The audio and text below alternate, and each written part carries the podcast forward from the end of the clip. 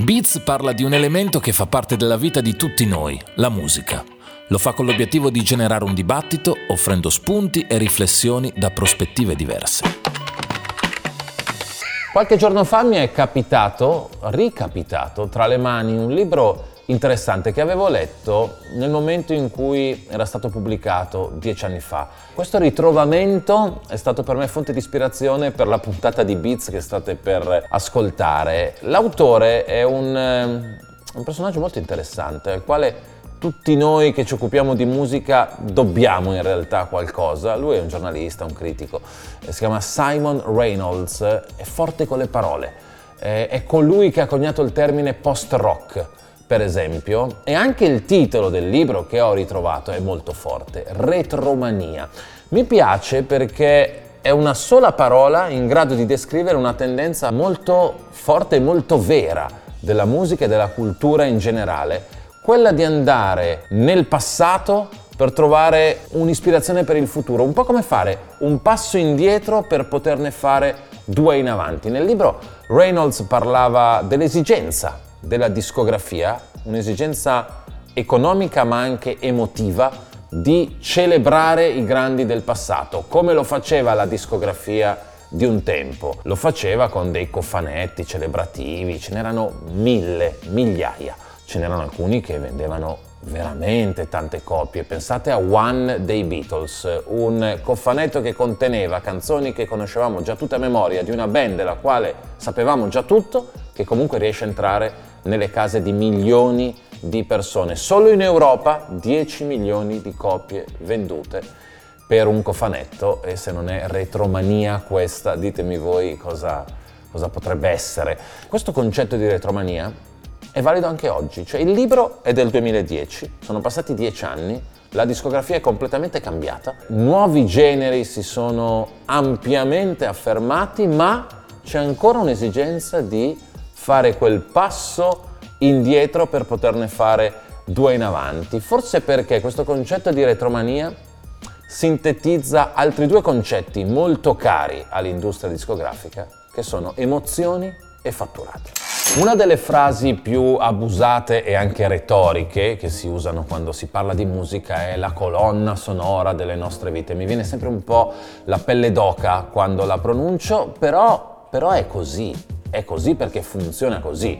Ognuno di noi ha dei riferimenti musicali fortemente legati a determinati periodi. Lo sanno tutti, è così e lo sa anche Spotify, che in assenza di cofanetti da vendere ha creato delle playlist apposta. Si chiamano Time Capsule o nella versione italiana la tua macchina del tempo. Come funzionano?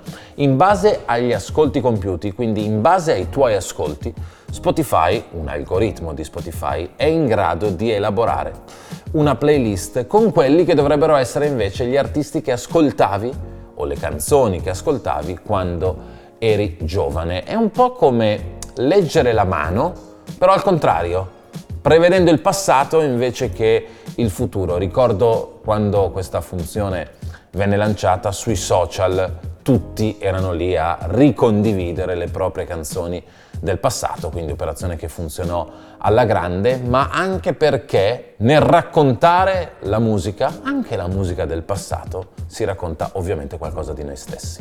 Emozioni e fatturato, ricordatevi sempre di questi due principi che muovono buona parte dell'economia, sicuramente quella legata all'industria musicale. Marzo 2020 cambia il mondo, lo sappiamo tutti, entriamo in pandemia, cambiano anche le emozioni, eh, ognuno di noi vive un momento di forte incertezza e quindi va a cercare delle certezze dove? In una sua comfort zone. All'interno di quella comfort zone evidentemente c'è anche della comfort music, altrimenti non si spiegherebbero i dati pubblicati da Spotify che ci dice che nell'ultimo anno la musica che va dagli anni 50 agli anni 80 ha fatto registrare più 54%.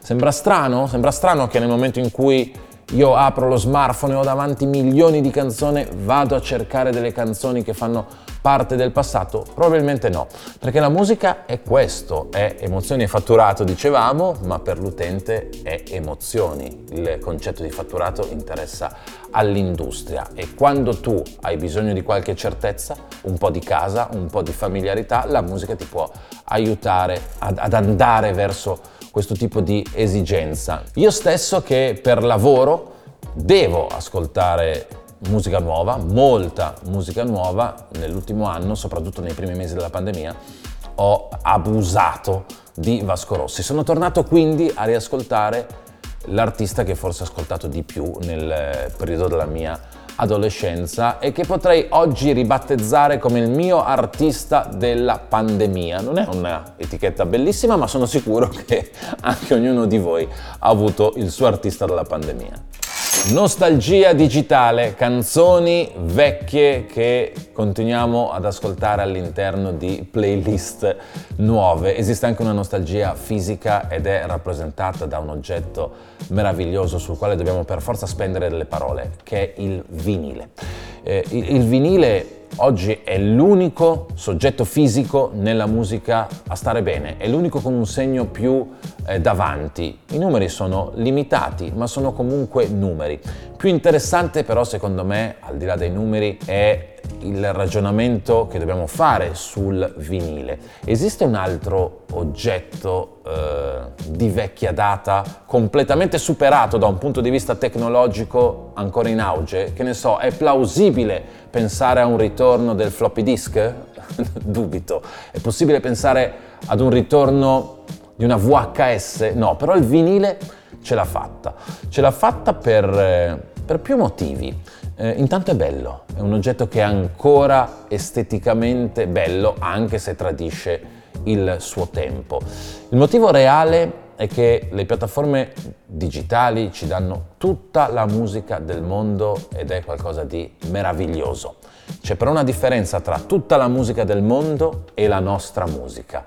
È come se la nostra musica avesse ancora bisogno di un supporto fisico, l'industria discografica ha capito questo perché pensa sempre a emozioni e fatturato e ha iniziato a produrre dei vinili bellissimi che oggi sono oggetto di edizioni speciali, sono materia per collezionisti e sono un prodotto di supporto fisico che ancora è importante per gli artisti che lo producono. Beats parla di musica, ma sarebbe un errore pensare che la nostalgia vada forte solo in discografia. La nostalgia, o meglio ancora la retromania, va forte in tutti gli ambiti della cultura pop.